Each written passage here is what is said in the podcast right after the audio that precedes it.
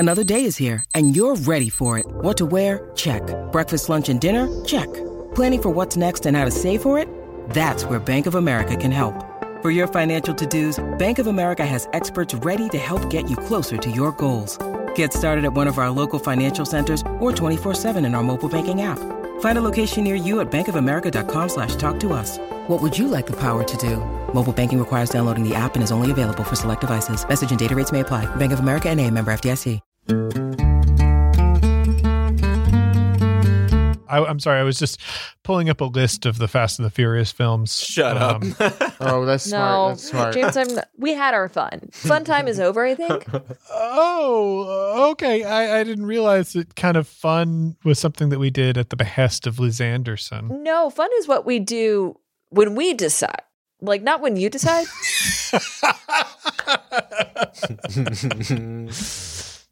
The Fast and the Furious. The Fast and the Furious two? No, that's too fast, too furious, don't. Tyler. Don't you know how to count? Okay. Uh, Damn.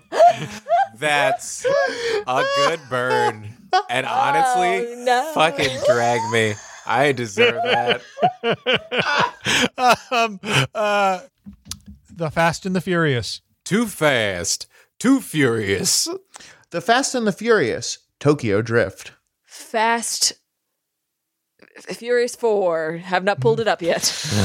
Liz, you had so much time. You had it's so much going. Time. It's it not is going. It is Fast and Furious is the fourth film in the series.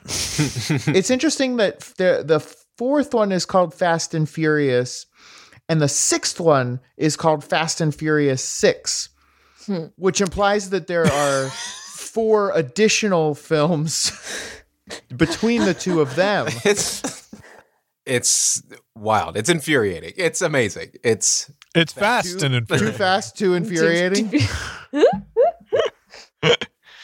Hobbs and Shaw. I'm Hobbs. He's Shaw. Which one's which? Oh, you Hobbs and Shaw boys. Uh.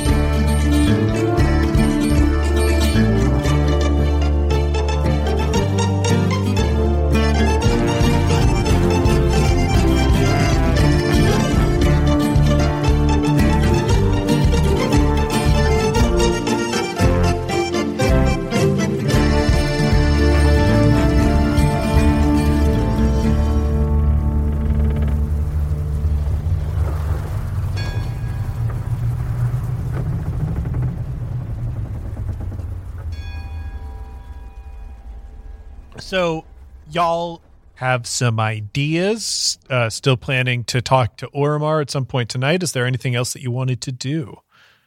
Jonnet is going to ask, hey, Gable, yes. can you, I don't know, I don't know what the, what the drinking rules are in, are in Ngoni. Will you come with me and help me buy some nice whiskey? Of course. We've got to send a letter anyway, so I assume we'll go to the bar slash post office. Great. Bar slash post office. Yes, an invention uh-huh. I just made for Ngoni. You're welcome. All right. Liz Anderson See, the Enterprises. Po- the post office, the post office in Ngoni was sort of failing, and they needed a way to help boost the profits, uh, and also provide like a public option for people to get drunk. Yes, exactly. Oh, okay, okay, okay. So we there, can just there, say anything, and then it'll appear there with our imagination. Things that I like, like yes, uh, Ungoni kind of has like uh, an area where like there might be some sort of post office here, but really you can't be a full time post office. So yeah, that there's a bar there makes total sense. Great. I, I love the idea that you can get a shot and a stamp for for like a dollar, a dollar and a half. Yeah, whatever bottle they're trying to to finish off. Like it's like, yeah, you can get a well drink and a stamp. Yeah, yeah, yeah. And we can make any sort of combination. We can make a D N V slash bar Pizza and Hut. Grill. Uh, we could make uh, perhaps a little library that is also a place to uh get your makeup done. We there are all these wonderful places that we can make with our minds. And maybe we put them in one big building. uh, and have a food court there. Mm-hmm. And that building is kind of named after the fact that there was a famous sort of griffin attack that took place there. It's called the Mall. Um, Where does the real word mall come from? Isn't like a mall in gardening? It's like a long thoroughfare, right? That you could just walk uh, along. It's it's from uh, uh, a guy was just like, oh, shoes, clothing, food, we got them all. Nope. Fuck. Damn. Damn, dude. That's why he's in Hollywood. Uh, that man. They're trying to kick me out. no, no. they keep they keep getting their giant cane really trying to poke it into your window.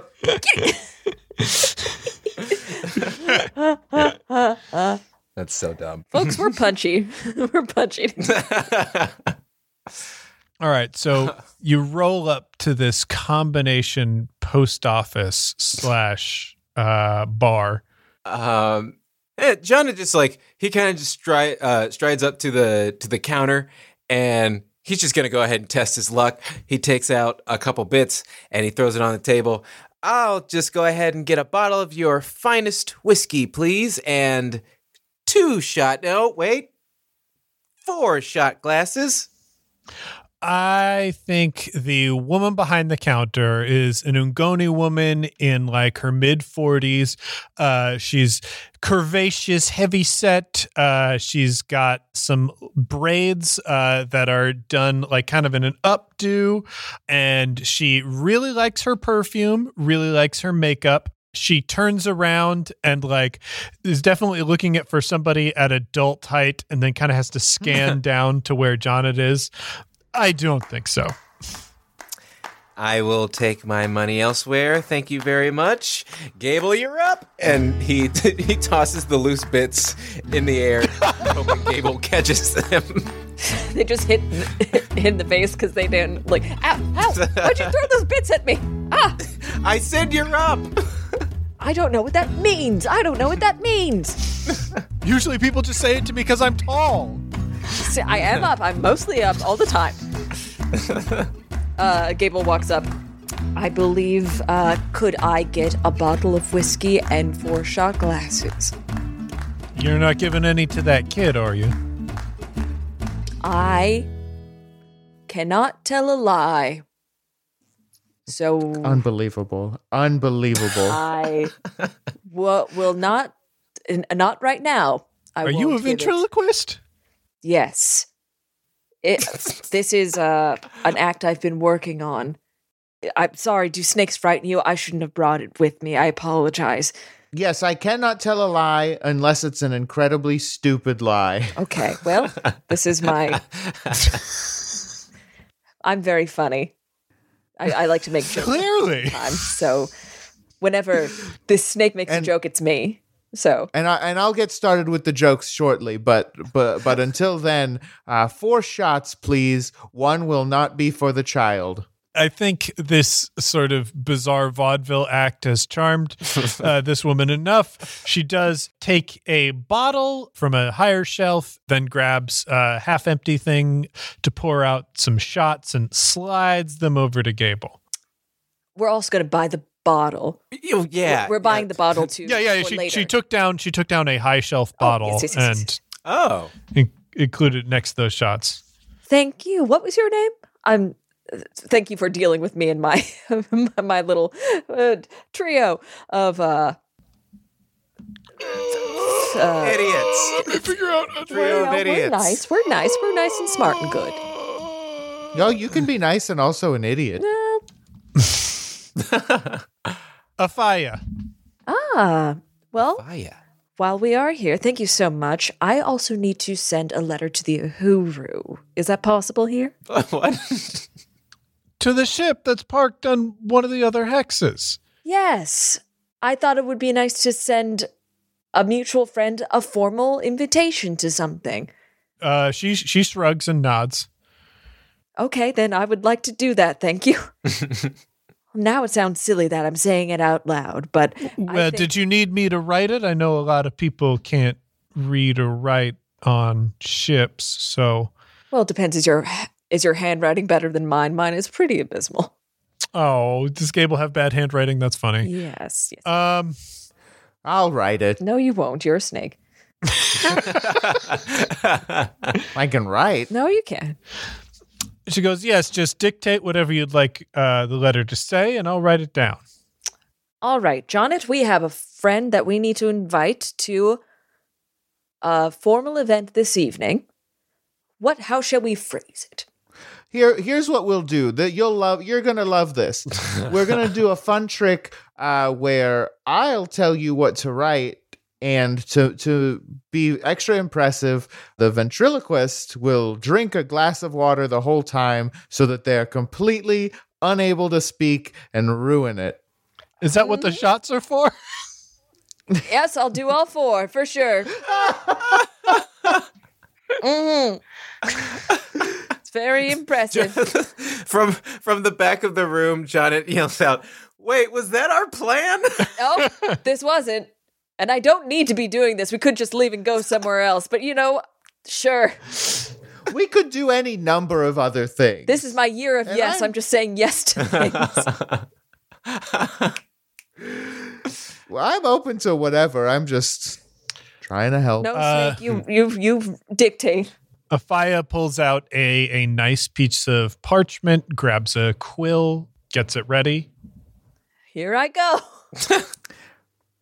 Do you want me to start now? Shoot, I messed up. We're going to need another shot. Oh, my gosh. Oh, jeez. What am I doing this I feel, I feel so bad. Okay. We're ready. Three, two, one. Oh, I thought you were going to say go, too. I thought we were going to go right. on go. All right. We're two down. Oh, boy. Oh, no. Well, Gable is seven feet tall, so this isn't... Ah, boy. Real... Oh, gosh. Hey, Jonnet, I know you can't drink. Do you want to help with the letter, please? Yeah, you know what? How about this?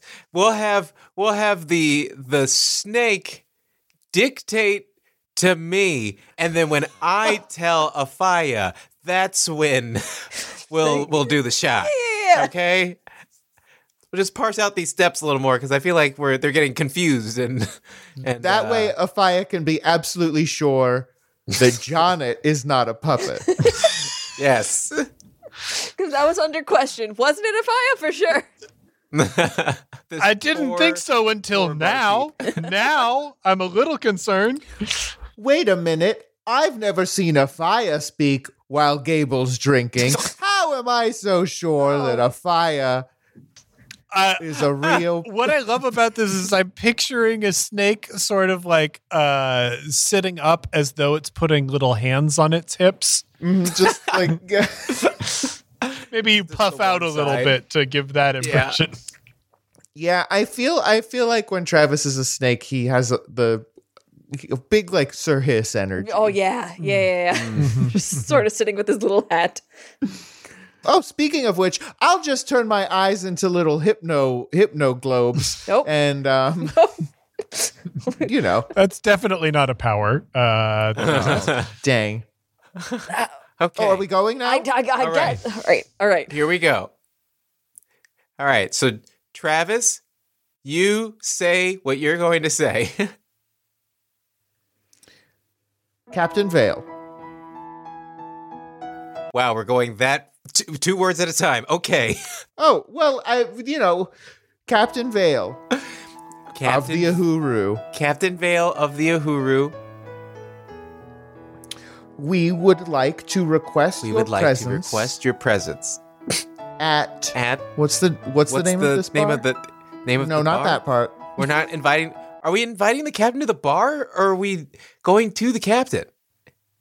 Well, we should have decided this before we started oh, writing God. The letter. Afia, please don't write this down. In oh, in dictation. Oh God, I've done seven. oh, oh, oh, okay. God. Okay, okay, we can is do this. A, is there Why a, would we send a letter to the ship To, for the captain to meet us on the ship. No, I thought that we would, like, find a bar that had, like, a nice band playing with a nice back room that we could decide on, that, or if anyone knew one, or maybe here. So here's a thing. Here's the thing that I will allow, because we did jump to you heading to this bar slash post office so that we mm-hmm. could do this scene. I think you can all have... uh introduce one thing that you thought of to, like, incentivize Orimar to come to this meeting. You know, we know that collectively you are offering this bottle of, of, of whiskey, but you can say, oh, I found a restaurant and it's this, or blah, blah, blah, blah, blah. As an incentive, Jonnet, on the way, while walking to and, like, planning this, like we definitely did, um, mm-hmm. Jonnet walks by, like, the Ngoni, like, barbershop, salon, what have you, and on display they had mustache wax. Mm. And so John runs in and he, you know, throws down his money. He throws down way too many bits for what he wants, and then he grabs it.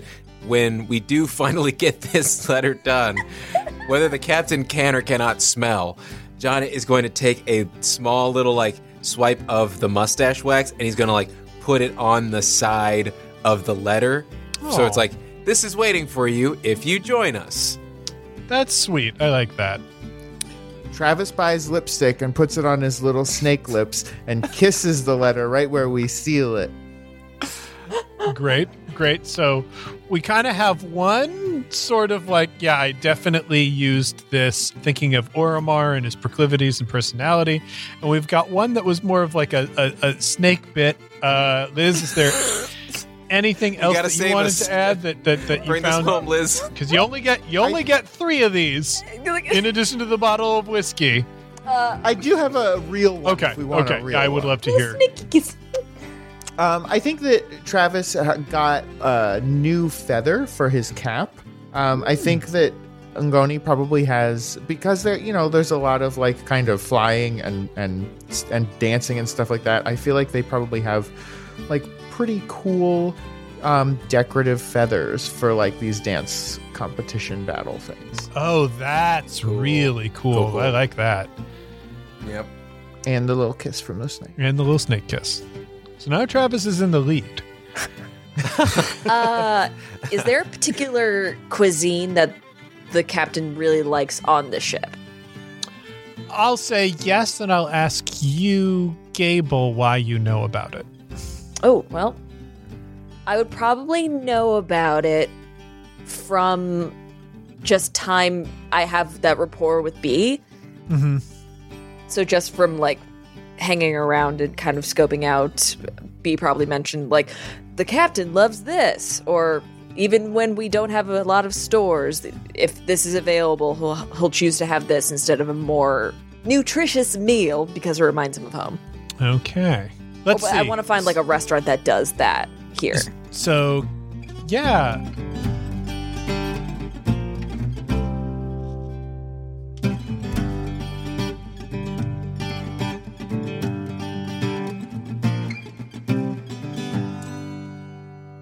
Captain came from a fishing village, sort of. Like, they, they built boats and, and fishing ships. Came from the Bandari region. They also had a, a forest nearby.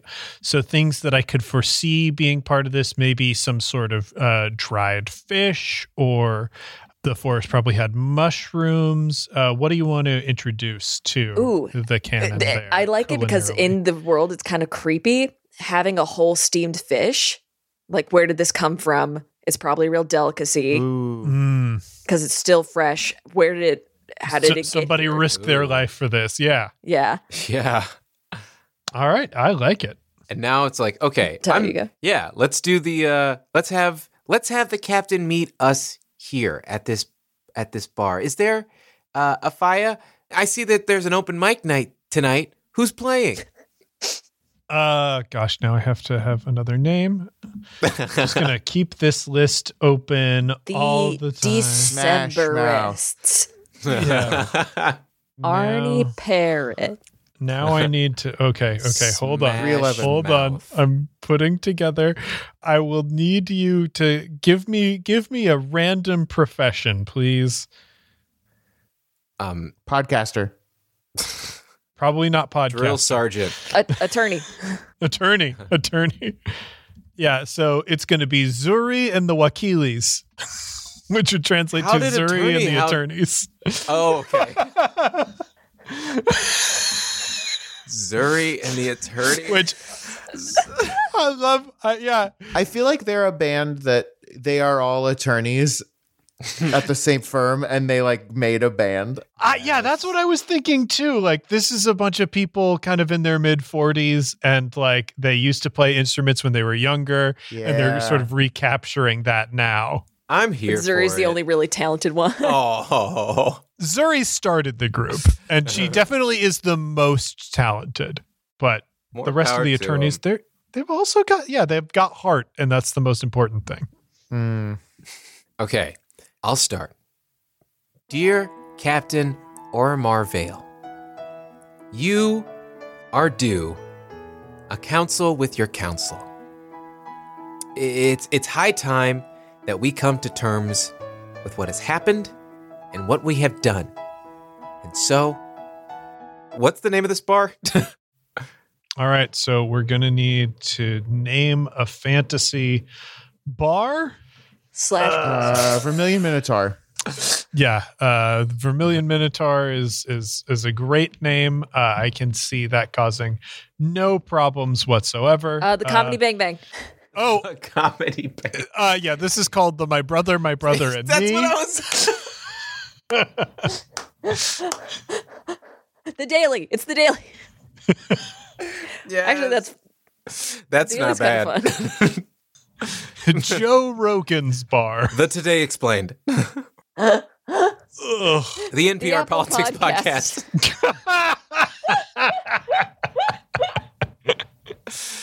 podcast. uh.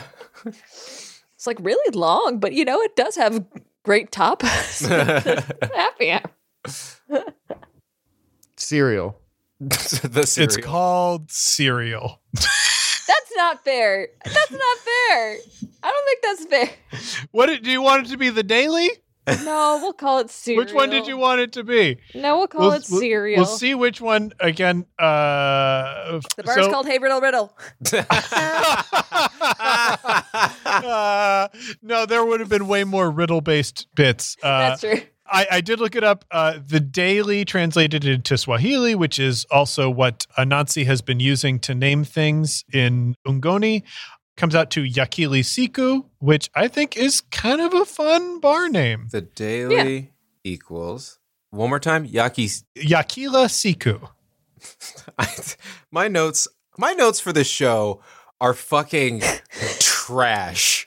They're all like, I mean, this one's not terrible, but it's also like, what? As like, I wrote the Daily equals Yakila Siku, and then underneath the equals, I put bar, which is like, it makes sense, but also it's like, yeah, it's a full, it's pages of this scattered throughout this notebook.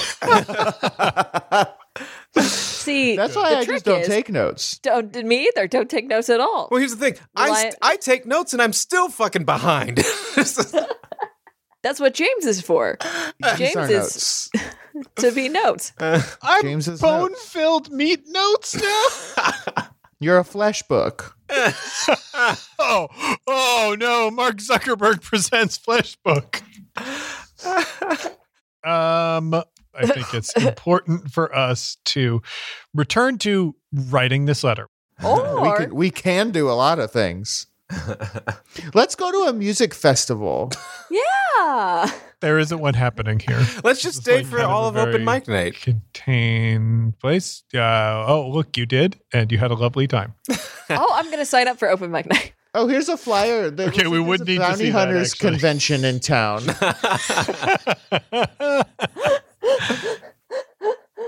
It's called oh, Biketoberfest. Yeah, and they're having a bird festival. We're just doubling back on our own shit. Um, yum, yum, yum, yum, yum, yum. I love the taste of this tail. Okay. And then there's a prom. There's kind of an imperial prom. That we will do. I'll commit to that right now. Okay. Um, you are you are due a council with your council.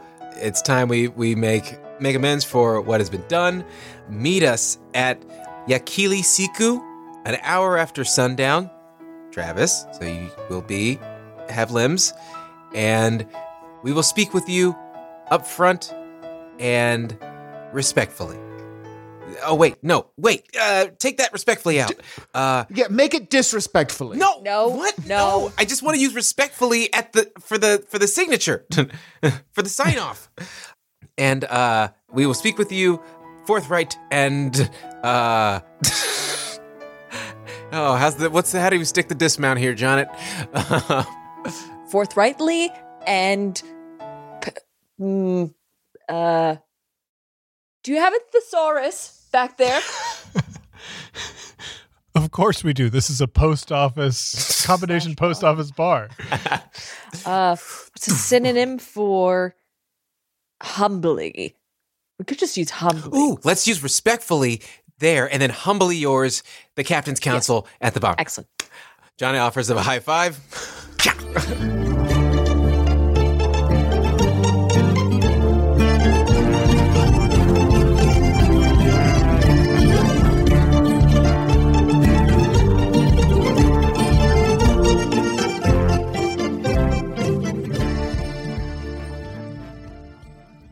Hey heroes, it's James, your Game Master, and welcome to the mid-roll. First things first, I wanted to let everyone know that Radvertisements are going to be back open for booking. Earlier this year, we had a bit of a technical problem that I just managed to sort out, which means if you'd like a personal or professional message booked on the show, you're going to be able to book one on Campaign starting on the seventeenth and on One Shot starting on the fifteenth. However, we're reserving Monday the eighth on One Shot and Wednesday the tenth on Campaign just for personal Radvertisements. So if you've got a message that you'd like to go out just in time for Valentine's Day, we've got you covered. They're also available for last-minute booking at the nice price of sixty-nine dollars.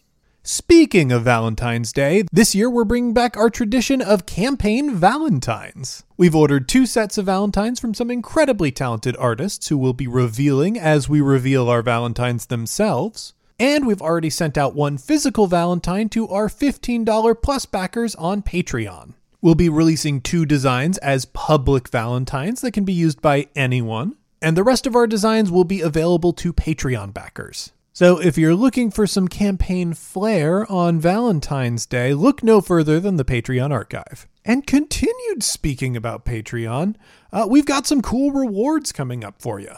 Very recently, I sat down with Drew Merzieski and Patrick Rothfuss to talk about Skyjack's Courier's Call. We did an in-depth behind-the-scenes discussion that covers everything from technical notes on the production of Courier's Call, to behind-the-scenes information on decisions made by the performers who made Courier's Call, to extra lore details about Sphere and the Swiftwell Courier Service. The conversation itself totaled three hours, so I'm going to be splitting it up and releasing it on the Secret Archive over the next couple weeks. The first one should hit by Friday, and it'll be available to all of our five dollars plus backers. Heroes, it very nearly goes without saying that we wouldn't be able to make this show what it is without your support. So, from the bottom of my heart, I'd like to offer a huge thanks to everyone who backs us on Patreon already, and everyone who's going to back us in the future. Oh, and just a general thank you to everyone in our audience for being understanding about posting a late episode. I really care about the well-being of everyone who makes this show, and sometimes you just need more time. And it means the world to me to have a fan base that supports us when we need that.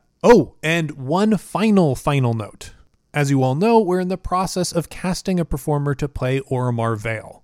I've recently spoken to a casting consultant who helped us design a process that I think is going to be fair and will help us find someone wonderful to fill the role. Before then, there are some essential story needs for the character. Our crew has got to speak to him and apologize to him. And because Orimar is fully autonomous and in control of himself, it didn't make sense to make him an inactive participant in the conversation. It became clear to me that designing a good casting process that was going to be fair to everyone involved was going to take longer than us recording the actual story. So coming up when we talk to Orimar, Orimar is going to be using a form of sign language to communicate with the Captain's Council. I'm hesitant to jump in fully with sign language scenes because I frankly don't want to be supplying the voice of a character who will soon have a performer that will be making their own autonomous decisions about the character. But we absolutely needed him to be an active participant for this scene. We'll be announcing more about the casting process as we've solidified it. In the meantime, Orimar is going to be actively participating in the show, and hopefully setting up a storyline that whichever performer steps into the role will have the freedom to move to very interesting places. All right, I think that takes care of all of our announcements. When you need mealtime inspiration, it's worth shopping Kroger, where you'll find over thirty thousand mouthwatering choices that excite your inner foodie. And no matter what tasty choice you make, you'll enjoy our everyday low prices, plus extra ways to save, like digital coupons worth over six hundred dollars each week. You can also save up to one dollar off per gallon at the pump with fuel points. More savings and more inspiring flavors make shopping Kroger worth it every time. Kroger, fresh for everyone. Fuel restrictions apply. So, with all that out of the way, let's get back in the sky.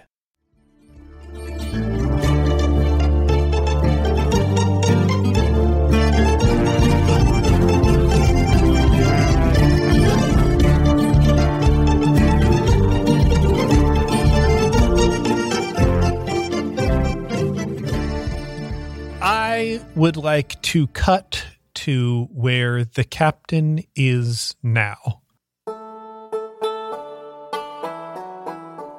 The captain is in his quarters on the Uhuru, and we can see him. I think he is actually pacing. You know, what we'll say, like, a bit of energy flows from Travis to the captain um, to power the captain's nervous pacing back and forth in front of his desk. He has laid out and open a piece of parchment that is surrounded by crumpled pieces of parchment. There's a fresh quill and some ink and a bunch of other quills scattered around that each have broken nibs. Uh, oh. There are many drafts. He has clearly tried to start here. Some of them have started like already, like you can see two as the first word, but it gets kind of shaky and unsteady and gets abandoned. One actually says, "To my love," before it, the handwriting starts falling apart. There are "To my dearest." There are "To the queen who commands a hundred ships." He is clearly like going through different ways to begin this address. And the way he's pacing is strange. He is also looking out the window to his side, but the way his body is moving and allowing him to look out the window doesn't feel natural and fluid in the way it would for someone who just happens to live in their body and move it by happenstance of life. I think the way his head tracks out that window is almost flawless, kind of like a bird. Like, you know, the way they just like, you can move their bodies around, but their head stays almost perfectly mm. still. Like, I think there's a little bit of that going. Like, the captain has figured whatever way to make his head focus on something, but, you know, it's being done through whatever commands his soul is issuing to the body. So there's a bit of uncanny valley-ness about it, but his face does not show an expression. The only ways that his stress is kind of physically being expressed is through this pacing and through a unconscious flexing and unflexing of his hand. We see the captain stop suddenly, move back over to the desk, and start another letter before discarding it as he slips his hand when there is a knock at the door. Frustrated, the captain sweeps everything on the desk, off the desk, sending quills and ink bottles scattering about the room.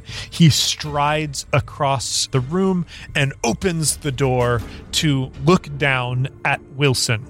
Um, uh, uh, Captain, uh, sorry, uh, there was uh, a letter sent to you by uh, the people of Ungoni, uh, and they also sent this. Um, I'll just... And the captain, like, his hand is still kind of reflexively flexing. It's clearly something that's involuntary, and his fingers dig into the wood at the side of the door a little bit, mm. and it, like, cracks. Wilson's like, I'll just go! I'll just go! I'll be... Oh, look at this hallway! Goodbye! Goodbye! The captain closes the door, turns around to the room, and looks down at what's in his hand. It is a bottle of whiskey sealed with wax. It has a label on it uh, that I think is done up in kind of a printed pattern. I, I kind of figure like that's kind of what we got going for Ungoni. We said Ungoni is like pretty colorful. So there's a nice pattern for whatever this distillery's label is. And a note from the captain's council.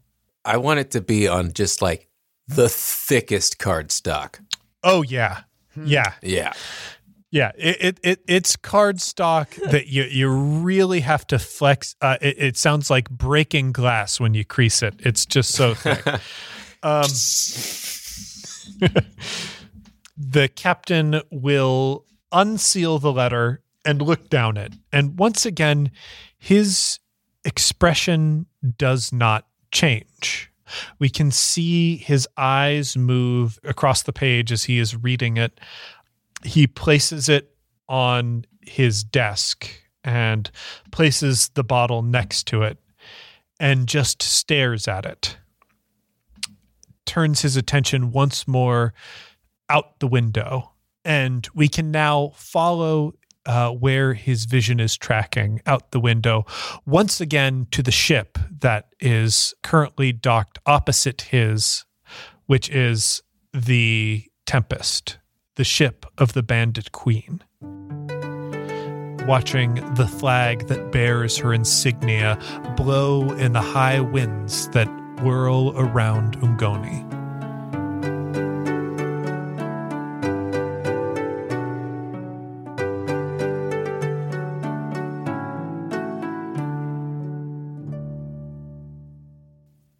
And I want to cut again.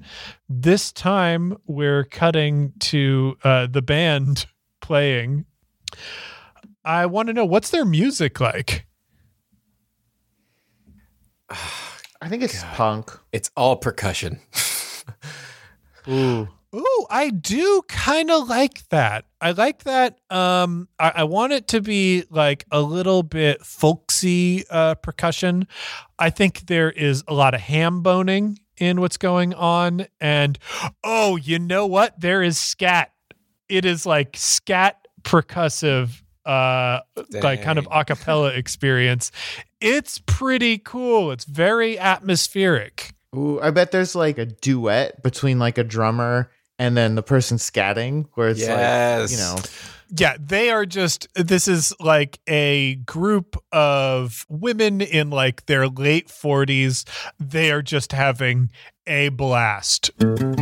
Hey there, Skyjacks and Jackoffs. It's Casey, your editor. I just need to say that I have no fucking idea what to do about that. So let's just pretend this next song is everything they described. Thanks. One of them is just like, she's, she's got glasses on, some like thick glasses. Uh, she looks like such an office lady, but she is dressed like an office lady going out and having her fun night on the town. Yes. But it, it creates like a, a nice atmosphere in this place.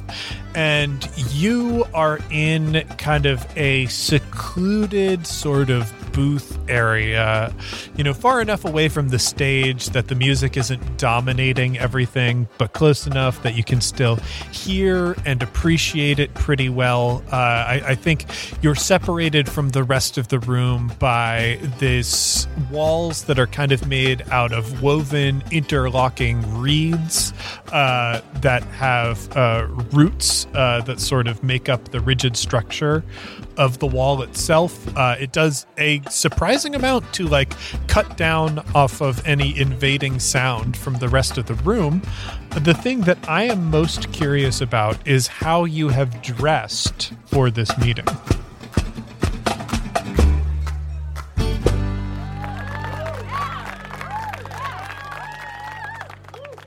Janet is probably, well, I mean, once we, the Uhuru did kind of its like docking ceremony, everybody was in their formal wear for the Tempest. Mm. Would we have changed out of that? I I was going to say like he's in his formal wear, but I'm thinking like, did Janet ever have a chance to even we, change yeah, out of probably. that? Yeah. Um, I mean, that that's kind of up to you. You know, you, you got pulled off to have that that short meeting with Leotoa, so that was probably informal wear, but when you actually started looking for spit, like anything could have happened in that in-between. Yeah, I think, well, there's probably a world where we do the ceremony, we all change, we do our business on, like, our first business on Ngoni, and then once we, it's like, oh, we're here to talk to the captain, we're trying to, like, best foot forward, he changes, he changes right back into his formal attire. I mean, there is something very charming to me about Jonnet, like, meeting that cool teen when he's in his Sunday best. That's very cute. Aww. That's very cute, and I think I want to keep that image in my head. Yes. All right. He's, he's been in it the whole time. I just think Gable has dressed in a way, whatever it takes to make themselves seem the least amount of imp- imposing. So probably just very normal, unobtrusive clothes. I like that. I like I, one of Gable's few shirts that has sleeves. Yes. Huh. But also, like, in a gesture that we just learned, the chest of the shirt is open to show mm. the heart. Mm.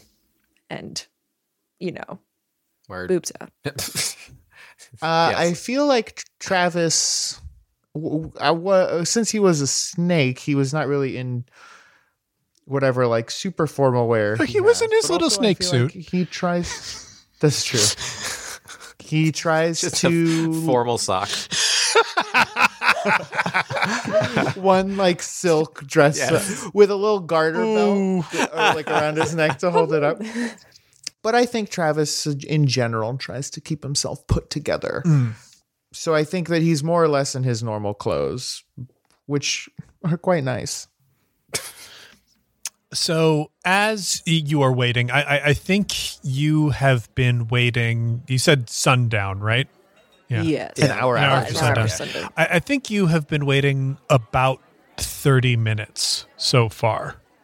And like there, there's part of you that is wondering if the captain is coming.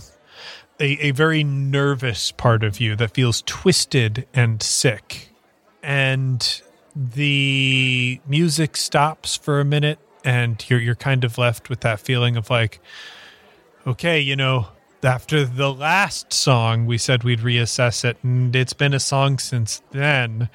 Should we call it? And at that moment, Orimar rounds the wall. And you can see that Orimar is dressed a bit different. He has mostly been wearing formal clothes for a very long time, you know, for the very practical reasons of as soon as Dref dressed him in something, like, you kind of didn't want to do anything past that. And it's not like his body was doing any of the things that bodies normally do to soil clothing.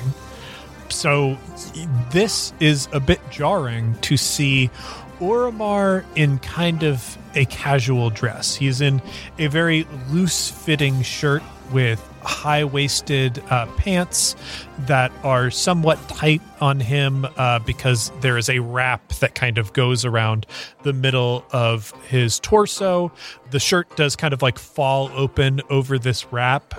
It is a very laid-back, casual look. He still has slung at his side his sword and his revolver, but Apart from that, this is a different looking man than you have seen in the past long while. Also, his hair is not as decorated in baubles and trophies as it has been in the past. It's done much lighter and now looks a bit rougher. Normally, the captain, you know, is, is done up by Dref in your experience, and, and, and probably since Dref has passed, like one of you might have tended to him. This is very clearly something that he has done himself. There is no expression on his face. He is still completely unreadable, but he takes the bottle of whiskey that was given to him and places it firmly on the table and looks over you all without taking a seat. Janet is going to scooch out of his booth and then offer a seat to the captain in his booth. Interesting. The captain takes a look at this, grabs the belt that is hanging over the wrap that is connected to his scabbard and sheath for his his revolver, and he unbuckles the belt and passes it to Jonnet and takes a seat oh, in the man. booth. This is like, Jonnet is like taken a friggin' back. This is so much heavier, so much heavier yeah, than yeah. uh, anything that you have held, especially as if you've ever tried to hold Gable's sword. That's a weirdly light sword. This sword is like just has so much density and weight to it. And the revolver itself, uh, I, I think, is it's probably a six-shooter revolver, which is co- very uncommon. Most revolvers just have four shots in them. So this is an unusual, two very unusual weapons that sort of gravitate the action and violence that a person like Orimar must have in their life all the time. As we continue this conversation, just know that Jonet's arms are slowly going to get more and more tired as he holds on to these things. But he's I like that Jonet's really just going to... St- yeah, I mean, he doesn't... He's just going to be like, okay, this is a... Like, just holding these, like, these pieces are just like, it's a huge honor, but he also doesn't know what to do now. So he's just going to... He's not going to put him down. He's, he's sure as shit not going to put him down. So he's going to, like, try to, like, at one point put it underneath an arm. He's going to be trying all kinds of different stuff. I love that. And probably, like, Gable and Travis, Travis keep on giving him the eyes to be like, it's okay to sit. You can sit down. Mm. John, it's okay to sit down. Mm-mm. Mm-mm. Okay, John, it's okay to sit. With that, Orimar holds up his hands, and the way they move... There's like a mixture of the lifelike fluidity that uh, Dref had kind of originally worked for months and months to establish in Orimar's movements, and some movements that are too exacting, too uh, not fluid, too automatic, too robotic, that feel like they are completely new movements. And they are hand signs that he does for you. These are broad and sweeping gestures that move quickly and efficiently from one place to another. Because you all have some familiarity with uh, hand signs, this is kind of like if somebody were to just recreate pictures of hand signs that you might see in a book rather than the sort of fluid movement that you would associate with conversational talking. It says simply, I am here and unarmed. As are we. May I translate for the boy? Orimar... It looks like his head tries to move in a nod and comes to a point where he struggles. So he'll like move his head forward as though he's going to nod. And then he decides to wink instead. So I think like through this conversation, Gable will just be like whispering to Jonathan mm-hmm. what's happening. if there's a, like a minute of like kind of awkward silence, uh, Orimar, it's like it's a minute of silence uh, paired with the very subtle like rattle metal rattling of sword and revolver, like slowly like ma- taking their toll on a, a fifteen-year-old's weak, weak arms. Or Orimar uh, signs again in like these kind of blocky signs where it, it's very clear that there is a process that he is trying to figure out how to create new movements for himself, and just says simply, "You asked me to be here." Yes. And, and thank you for coming. Yes. Okay. Tomorrow we'll be meeting with the Bandit Queen, and I know that this is a very important negotiation.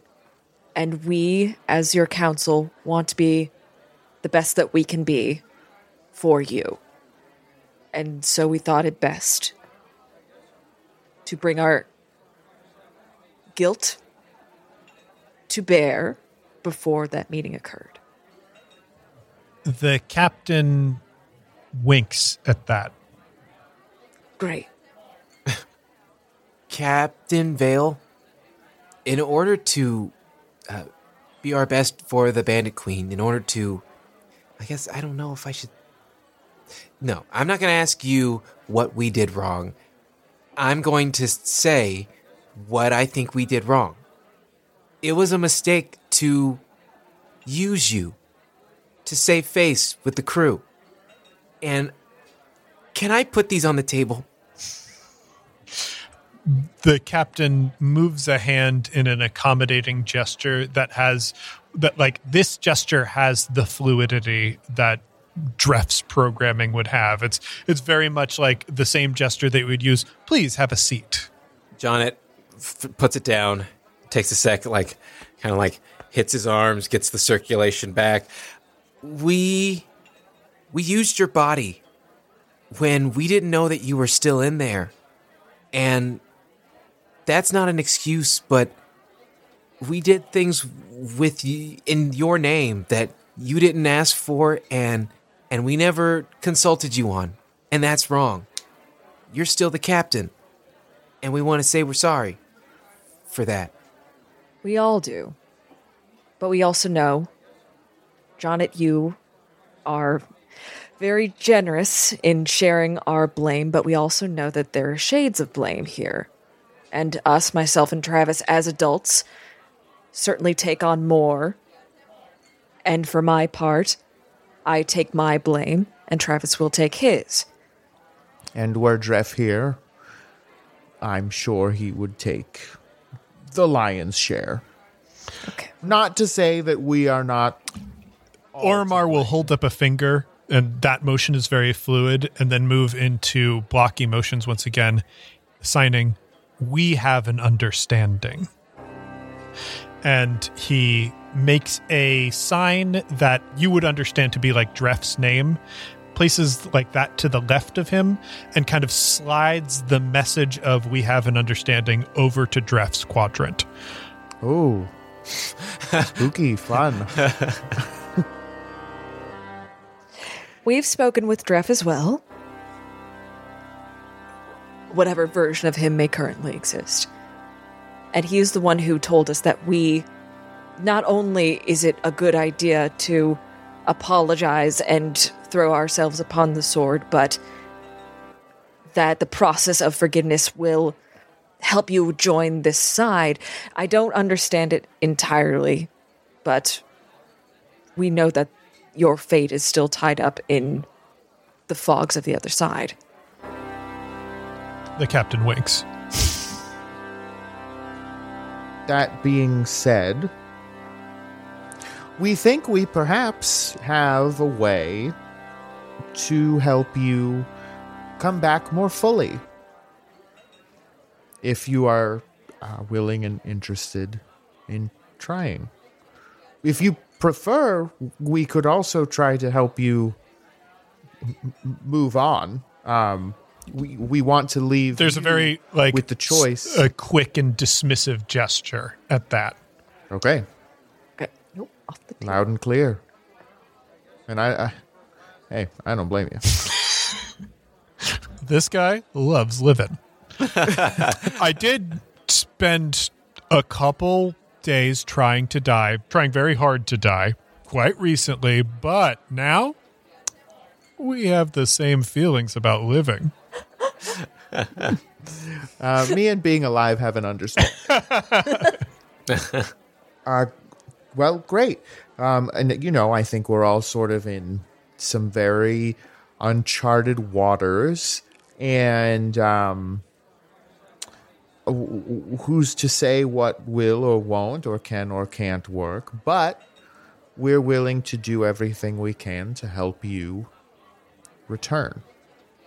We we can get into the nitty-gritty of it here if you want, or or we can sort of wait until we've done a little research to see exactly how it would go down. But we've got we've got the broad outlines.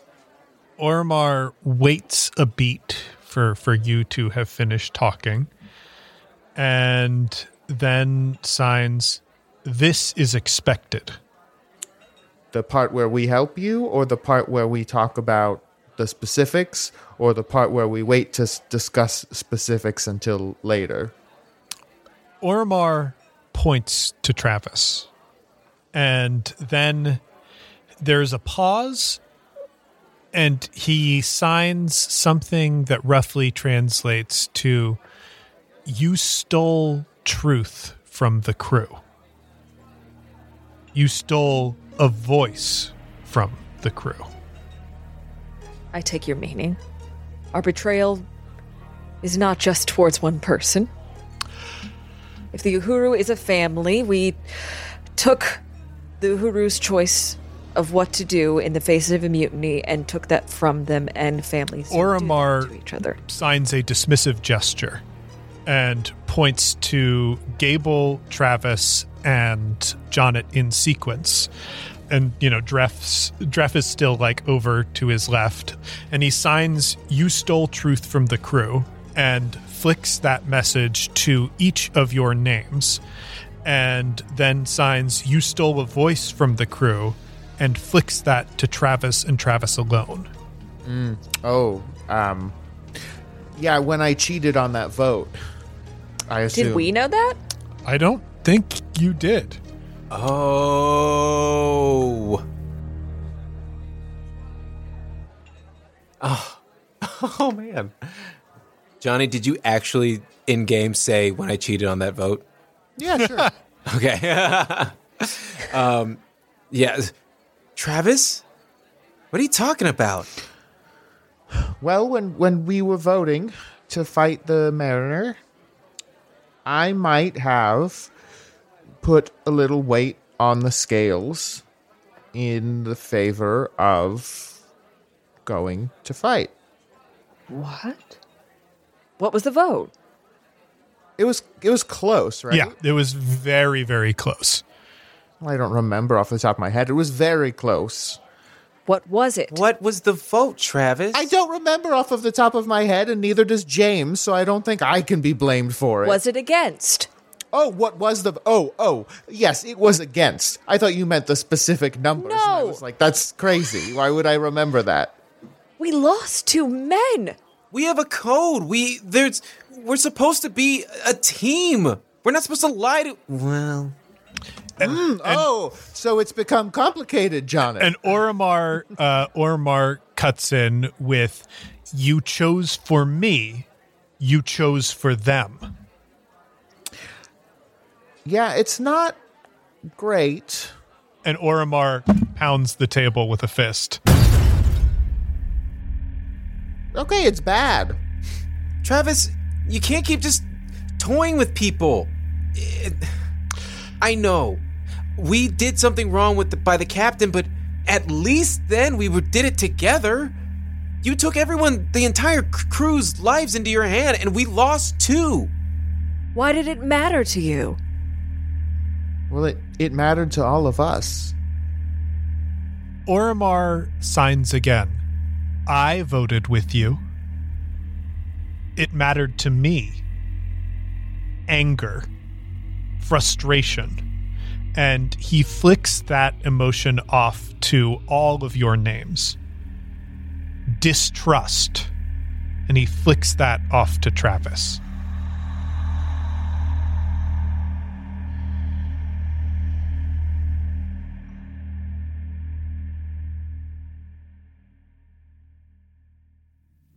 Travis, do you respect us? Of course. I just don't. I just don't respect myself, you know? So it makes it. It makes it very easy to do things when your whole life is sort of one big slippery slope, and that slope is so, so, so long. And besides, I lied to the crew and you never knew and you got your vote. I thought that everyone wanted the fight. I thought we were united in that front. I thought it was what the Uhuru wanted. It was also, you know, for the, the town, to help them, to protect them. That doesn't make it right, but there were a lot more lives in the balance than just the crew. What was the deception with my body for?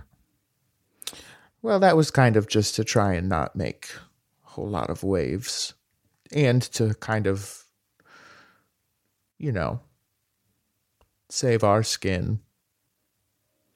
Again, not great. Scotty Jackson.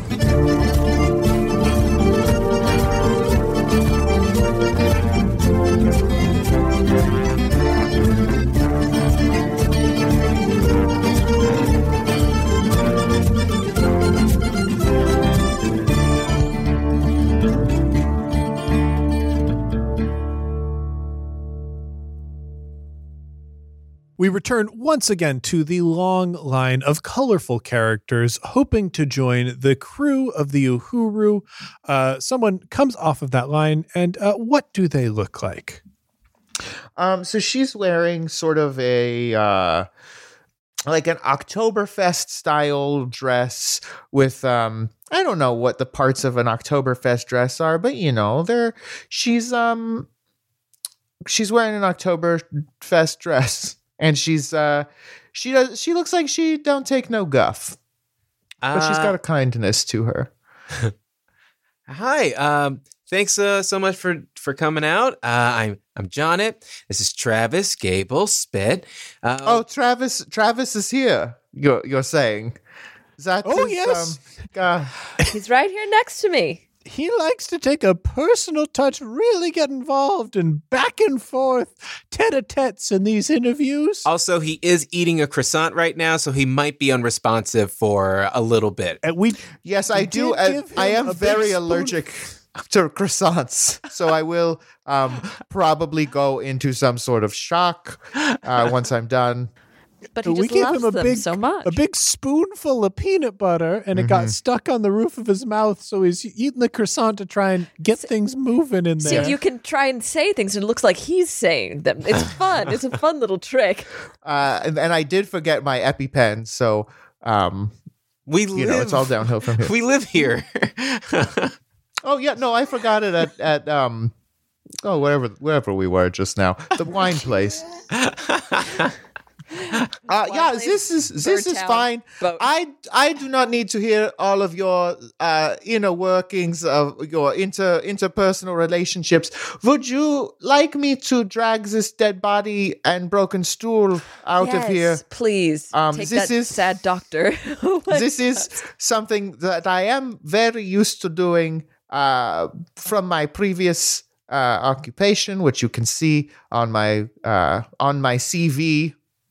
Oh, okay. So you let's see. Let's see what sort of projects uh, you've managed. Um, well, these all appear to be just drinking holidays, like a big list of uh, various drinking ho- baganalias represented mm-hmm. I've done, on here. I've done baganalias. I've done Biketoberfests. I've done... Um, I've done Christmas in July's. Uh, Actually, December let's... to Remember. Yes, I've seen that.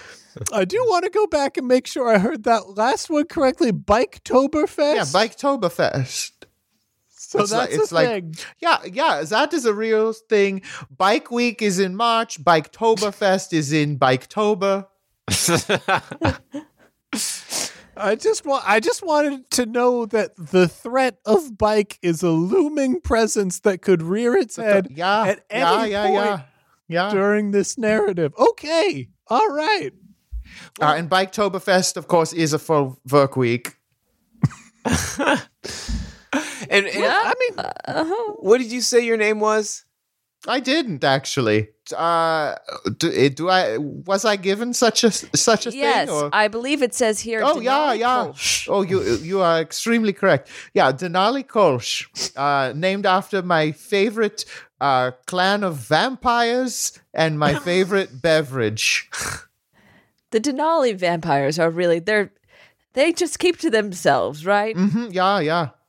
Anyway, I just saw the film and I wanted to say that I knew that. I so. never I never saw, uh, I saw the first one or two, uh, I'm sorry, the first uh, ein or zwei, uh, but I never saw the others, but I did read the books. It's about the same. It's just, just you know, when you split a a, a a book in half, or split a stein in half, as a as it were. Well, the quality of both steins kind of goes down. Really, it should have just stayed as one stein. Well, but at least a book holds all the words still when you split it in half. But but then the the stein, sort of all the beer, yes, comes out, flows out. Then you yeah. just have a glass broken in half. Anywho. Uh- I'd I'd like to uh, uh, ask just some of the normal questions uh, that that I think we the standard questions that we have, uh, sure. which is uh, let's say you're uh, working at a new place, a new place of employment, and you notice uh, that one of your coworkers or superiors is a vampire. Mm-hmm. Uh, what do you do in that scenario? What would you? Uh, how would you respond? Well, are they? I don't know, making a ruckus in, in the bar, or are they just a vampire who also is just hanging out, sort of? Uh, we'll say they're not making a ruckus, but they are hunting victims. Um, yeah, I mean, as long as it's not happening at the bar, I think that is fine. So you'd okay, only you'd okay. only do Respects something if it was happening policy. At the bar? Well, as far as my work is concerned, well, or wherever I am employed, you know, if someone, if I'm, if I'm working at a Chili's and someone across the parking lot at the Kohl's steals a pair of pants, I'm not going to leave the host stand at the Chili's to go apprehend a pants thief. That's fair. It's not in your purview of your no position. But let's change the scenario again. I'm You're not going to leave at- the Kohl's to stop someone from stealing from a Chili's. No. That was my question. And well, You're well at meant. the Chili's. You're at the Chili's. Someone emerges from, from, from, from the kitchen and the cook comes out and says, "Stop that person. They've taken my pants." Hmm. Chili's doesn't uh, sell pants. No, they do not. So that that is sort of a civil matter then. So I would be, I would be uh, hands off there. Ah, even if they run directly past you, and you could potentially easily trip them up, and yeah, it's just hands well, off. But here's here's the thing: I would then, I I personally, and Chili's as a corporation, could be held liable for any injury done on the property, and that is not a risk I am willing to take. That's fair. It's good to, as an employee, to set boundaries to. Uh, avoid scope creep in your position. Where yeah, if you are, yeah, if you are a bar maiden, you shouldn't be cooking or doing sous chefery because that is not in your job description. And if it were, you would be compensated as such. But people, employers rely on you to not say anything. Let's say you're the president of Chile and you can see across the border... Uh, oh, yeah, please, a... please tell me what country. Brazil. Okay. Uh, you can I see need to verify. In Brazil. Uh, I don't think that's correct. Is that not correct? I think they're on opposite coasts. Oh boy! Brazil I thought Brazil far. stretched down very far, and oh boy! Ooh, oh no! Oh, that's about that's that is an extreme no. Oh, Jesus! Chile is that is a comical on the, on the the opposite side and down from Brazil. A hilarious no. Perhaps you're thinking of Peru or Bolivia or uh, Argentina or... I, I was thinking of Argentina. Okay. You can't just say you were thinking of Argentina. All right, Ava Perón. There aren't as many countries in South America as, as you would think. As I would ones. think. That's all. Brazil is big, though. It's huh. very big. It's very big. Now I'm doing it. Now I'm doing the German accent. It's very infectious. How, how is well? Thank you. I, you know, I've I've heard that, um, you know, sarcastically that I'm good at accents, which I take to mean I'm bad at at them. Um, but we're all doing our best, you know, and um, I think this is okay. Especially since I did no prep and I haven't heard anyone speak with a German accent in a, in quite some time. I think it's going decently. Thank you. Thank you for your support. I'm a yes. On what grounds? I need someone to pour my steins. I have all this stein discourse and no one to talk to about it. Well, okay. If you were to be on the ship and... Yeah. I don't know, some like uh, some of the kids had like good days and they were they were really uh, on their hustle uh, throughout the day. Could they potentially get uh, a stein of uh, of some of the ho- the good stuff? Uh, oh, of course, why not? Okay, great, yeah. Cool. You're in. Glühwein for everyone. All right, no, I, I am a hard no on any spiced wines or or, or mulled beverages. What? Why? Why? It's hard stance, Spit. They make me sleepy. Ah. Well, then don't drink them. That's drink it's a, it's as simple as that. Or or when you want to take a little nappy, you drink one and then you drift off to Sleepy Town. What do you think, Travis? How is it still? I didn't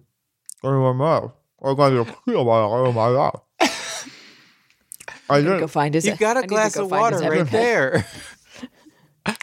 if if Travis has an allergic reaction as a snake, does the tube just like grow? Just get all swollen up. You can, like you can, very, well, you can grab him by the tail and then just sort of like squeeze like, it like out, a tube of toothpaste, and then you can, you can just squeeze the allergens out of his mouth. I think we're good for that one. uh, so is, was was that a a, a yeah or a nine? Yeah, yeah, it was yeah. I mean, that was two yays. There's nothing I could have done to stop that. Two yays and one. Crew member had peanut butter in his mouth, which is a yes. Uh, we've we've a, all been there. Yes. We're, there's a hot streak right now. A hot streak. Well, let's let's end it now. I'm better. I'm so, not sick.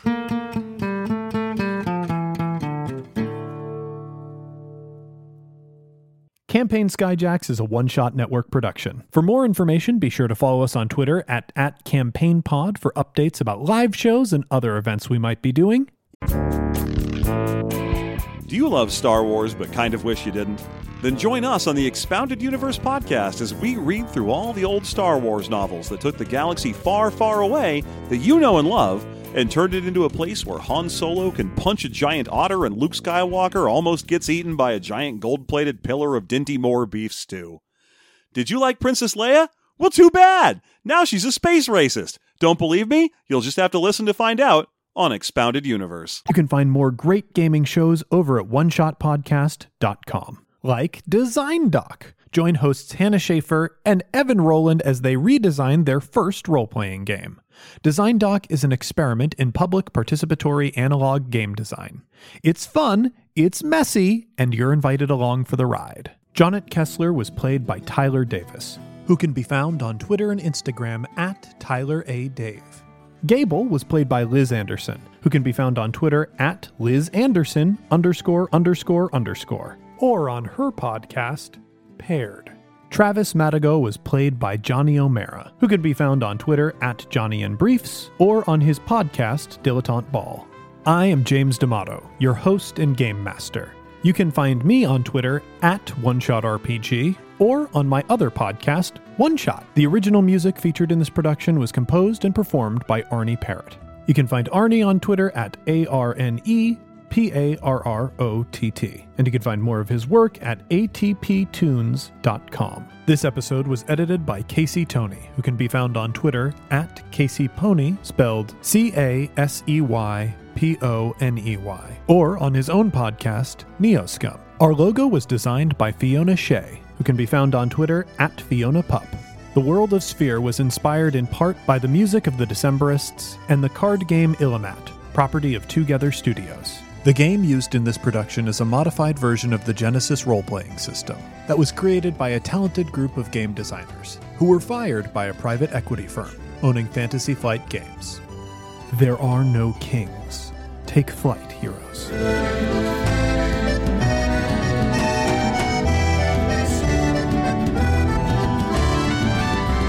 Strangers who've ever been kind, and once for our friends ne'er to rise. Twice to the dearest we're leaving behind, who know we can never deny the call of the sky.